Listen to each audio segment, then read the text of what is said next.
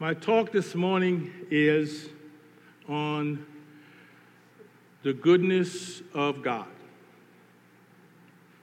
One of the first songs that they played today talked about the goodness of God. I was happy to hear that. God is full with many attributes. He's merciful, He's loving, He's holy, He's righteous, and He's good.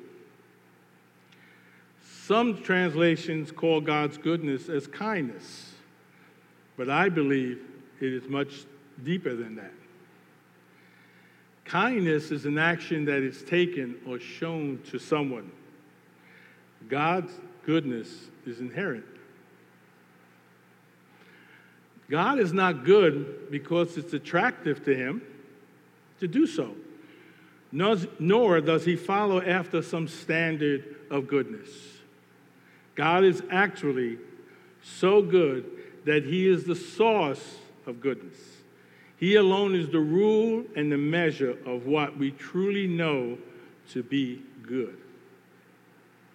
God is actually so good that He that He's good to each and every one of us, each and every day. To the believer, God, the goodness of the Lord is security as we read in James 1:17. Robert? Overhang, Robert? 117, James.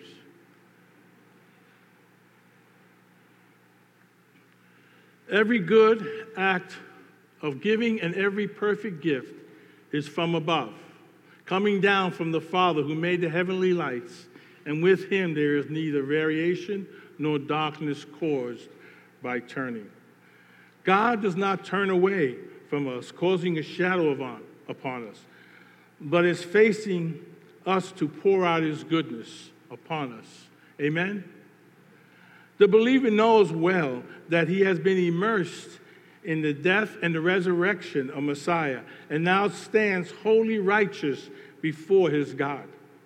The believer also recognizes that God will work in his life will be to his own good, and that is called when we trust the Lord. For without trust, if you know, remember from Hebrews, it is impossible to please God. Do you believe God wants only good for you? It's something to think about. God asks us to do that. Romans 8:28, Rob. Romans 8:28 says, "Furthermore, we know that God causes everything to work together for the good of those who love God and are called in accordance with his purposes." What are his purposes? Later on in that same chapter, his purposes is, the, is that we are being transformed into the image of his son and are considered righteous before him. God wants to transform each one of us into the image of Yeshua. Well, if you don't know what the image of Yeshua is, you can read them in the four Gospels. Because the four Gospels display exactly what Yeshua was doing. And Yeshua also said that he always does the will of the Father. So when you see the model of Yeshua in the Gospels, then you know the Father is working. So here it says that he wants to make us the same image of Messiah Yeshua.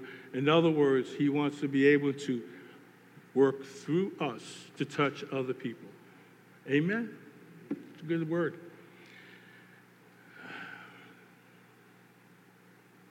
This is the believer's rest and assurance, but not so for the unbeliever. God's goodness will manifest itself in a wrathful justice against those who are defiled of holiness, for true goodness cannot abide with evil. True goodness cannot abide with evil. If you bring up uh, Exodus 34, 6 and 7, we'll read it. Adonai passed before him and proclaimed Yod He Vehe. Adonai is God, merciful and compassionate, slow to anger, rich in grace and truth showing grace to a thousand generations, giving forgiving offenses, crimes, and sins, yet not exonerating the guilty, but causing the negative effects of the parents' offenses to be experienced by their children and grandchildren, even by the third and fourth generations. Have you ever seen something evil that runs through families? This is what happens.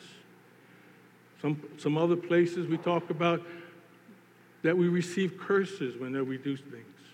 You see, folks, not only do we represent ourselves in this time when we're trusting the goodness of God, but we also represent our families. Like I said before, Yeshua said, when two or more gathered in my name, I will be in the midst. To follow God is not an easy thing, but it's the right thing. You don't want situations to come down upon your family like this. You want God to be on your side. We want to be on God's goodness, recognizing He is good. Let me illustrate God's goodness. There's a parable that Yeshua uses, and it's Matthew 20. I'm going to paraphrase it a little bit, but I think it's a little bit easier for me to do it. Once upon a time, there was a wealthy man who early one morning dropped by the marketplace, which was the ancient equivalent of the unemployment office. There, he hired a bunch of guys to work in his vineyard for an agreed, agreed amount of pay. A few hours later, he went back and again, and then again, and then again later that same day, each time employing more and more men. In fact, as Yeshua told it, the owner of the vineyard hired extra workers right up until quitting time. The last man was hired was just one hour before sunset. As the, as the last light of day faded, the workers gathered to receive their pay. And they lined up in order from the last ones hired and working backwards. And this is when Yeshua took the zinger into the story. Every man, no matter how long they worked that day, received exactly the same amount of pay. How would you want to work for a boss like that? Amen? Yeah. I don't have to tell you that the things got a little testy by the time the line reached its end. A low murmur passed among those who were hired early that morning. Finally, someone just said it. This is not right.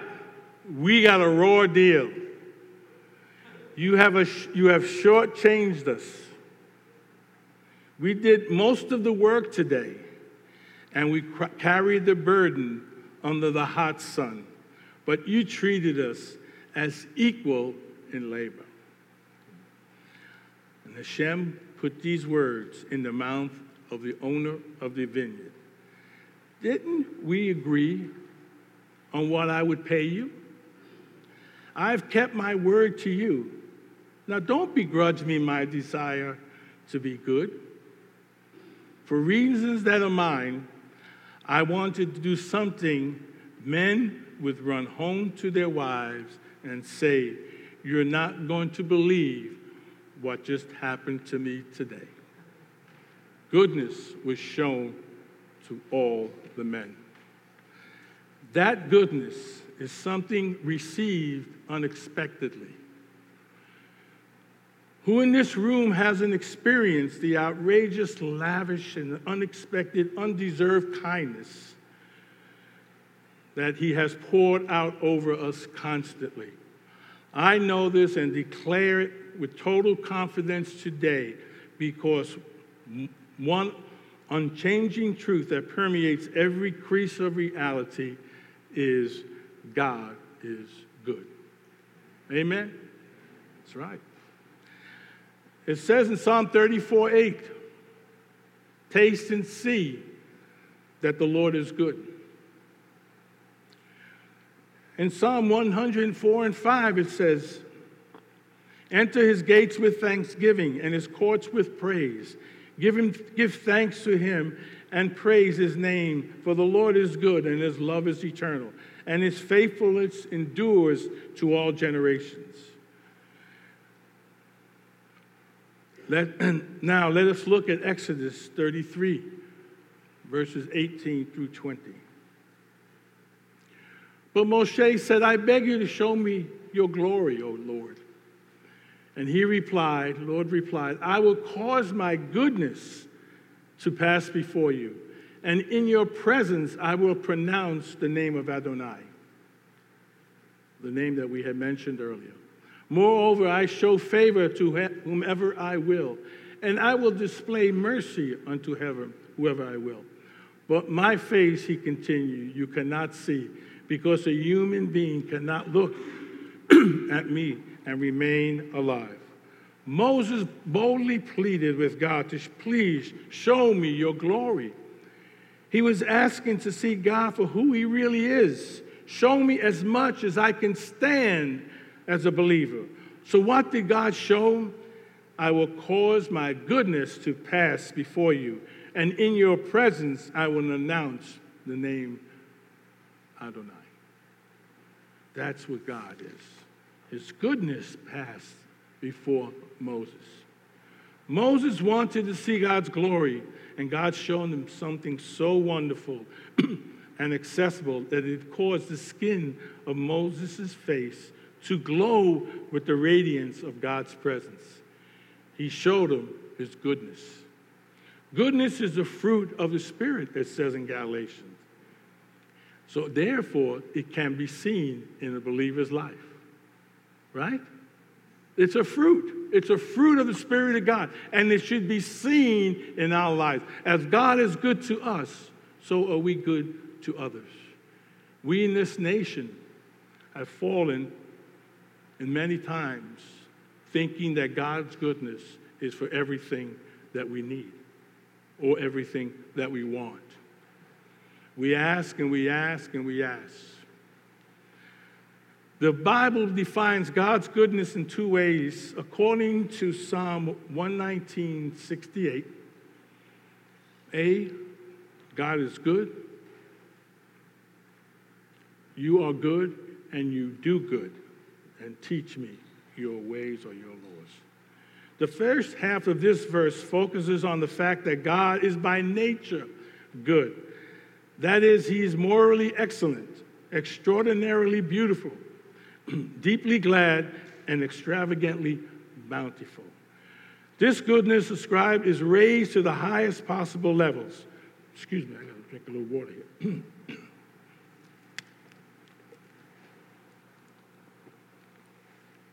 he is the original definition of good. He is good even in himself. For us, goodness is added quality. But it comes naturally to God. God is not just the greatest of all beings, He is the best. That's, what ex- that's exactly what Yeshua meant when he said to someone in the Gospels, No one good but God. God does what is good. Remember, Taste and see that the Lord is good. Take a bite. Let him show you how, how good he is and dine at his table. Remember, every good and perfect gift comes from the Father. God's goodness ascends our understanding because we know we don't deserve it.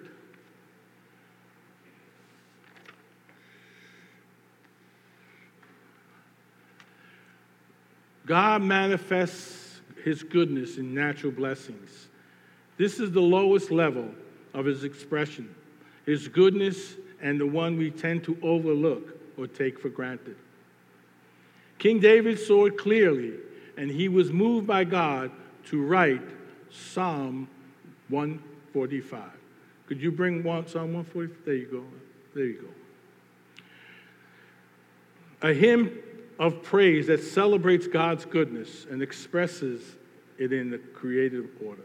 In verses 3 and 4, he shouts out, Adonai is great and highly praised. His greatness is unsearchable.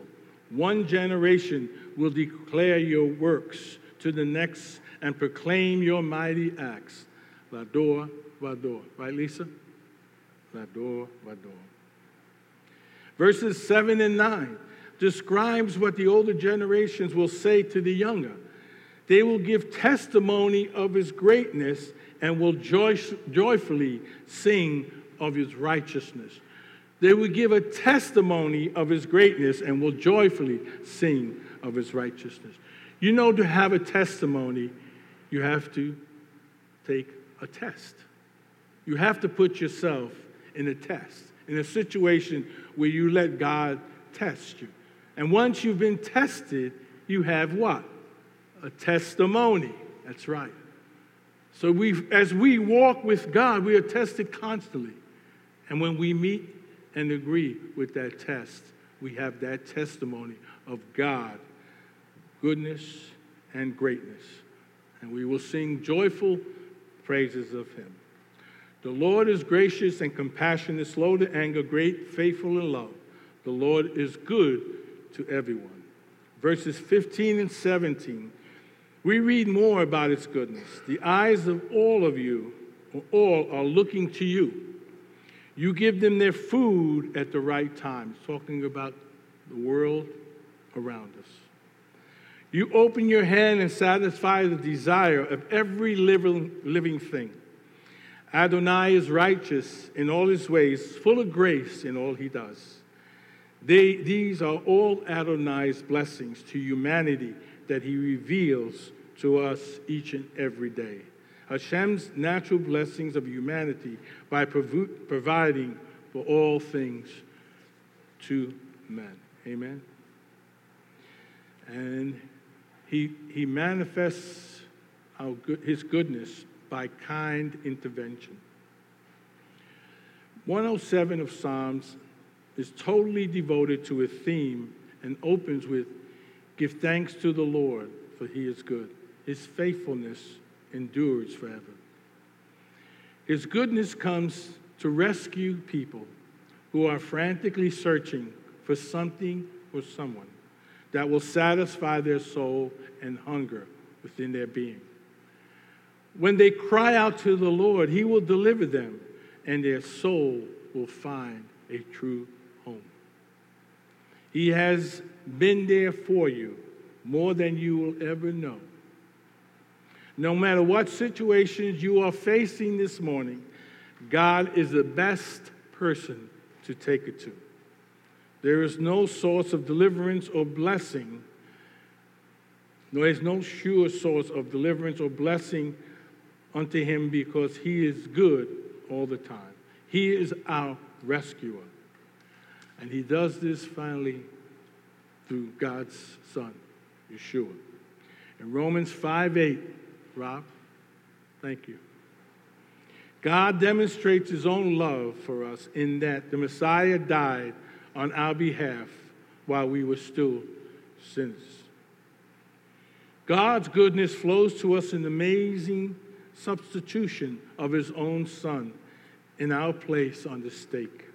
His death for us is the undisputed picture of unmerited goodness. You don't deserve it. I don't deserve it. In fact, we continue to do things that prove we didn't earn it. Yeshua unlocks God's goodness in many ways. God's promises is yes in Messiah. This means all the good and perfect gifts of God come to us through our relationship with Messiah, Yeshua. And how do we respond to God's goodness? The goodness of God calls for a response. We should repent of unbelief, realizing that even when we need things, his goodness is there with us. God's not like a candy machine where you put in a dollar and get something good out of it. God knows better than you what you need. And we should repent, repent of ingratitude, not thanking God when He's blessed us for all that He's given us. In Romans 2 4, Rob,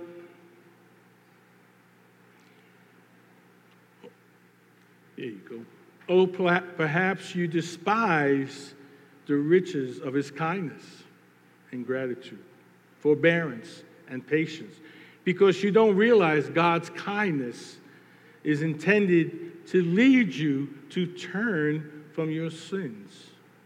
Shaul is saying here, and I'm paraphrasing, do you think that all these blessings that visit your days came because you were just an incredibly nice person who made God's special gift?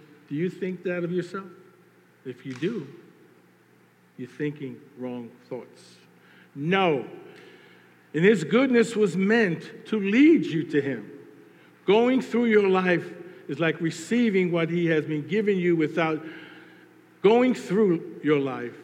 Receiving what he has given you without trusting in Messiah is like saying, God, I had this, all this coming to me. I deserve this and I deserve more.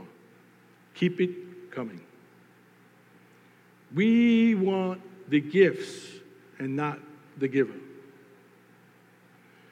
Our ingratitude and greed for what he can do for us while rejecting Yeshua is the height of sin. And one day, the gravy train will end. See, so we need to repent of where we have not shown that thankfulness for God's goodness and belief that He will supply our need, even when we do have need. Because we trust in His goodness will give us what we need for our souls and for our lives. We depend and trust on Him. And, and we need to repent of our ingratitude. Our country has been blessed with so much, and there's so much ingrat- ingratitude in our country. We continue to think that God will pour out his blessings upon a country that has taken them out of our schools, of our workplaces, of our government buildings, street corners, so forth and so forth. I'd like to read your story in my closing. I think illustrates God's goodness. John only lived to age 25. When John was five years old, he was diagnosed with muscular, muscular dystrophy, a genetic, progressive, debilitating disease. It would claim his life 20 years later, but not before subtracting almost everything from him. Every year, John lost something. In time, he lost the ability to do all the outward things that we take for granted, even the ability to speak. But there was one moment that stood out, and it happened when he was invited to the National Basketball League fundraising auction. And when it began, one particular item they caught John's eye a basketball signed by all the play, players of the Sacramento Kings. John so desperately wanted that ball that when it came up to bid, he lifted his hands and raised it high in the air, and his mother quickly brought it down, knowing they did not have the funds to cover any bid. The bidding on the, on the basketball continued with excitement. It rose to an astounding amount compared to other items at the auction and especially to the real value of the ball. Finally, a man made a bid that no one else could possibly match and won the prize. The man walked to the front, claimed the basketball, but instead of going back to his seat, this man walked across the room and gently placed into the thin, small hands of the boy who would never dribble that ball down the court Never throw it to a teammate. Never fire it from the foul line, but would cherish it for as long as he lives. John, while he is still able, wrote these words. It took me a moment to realize what the man had done. I remember hearing gasps all around the room when the thunderous applause and weeping eyes. To this day, I'm amazed. Have you ever been given a gift that you could have never gotten for yourself? Has anyone ever sacrificed a huge amount for you without getting anything in return? And, brothers and sisters, God has done that for you. Amen. Let us pray. Abba we come before you and we thank you and we are grateful to you for your goodness and for your blessing, for your mercy, and for your healing upon your people. As we come this Shabbat and we continue to rest in you, may we be a blessing unto your heart. May we, may we bring joy to you. In Hashem Yeshua. Amen.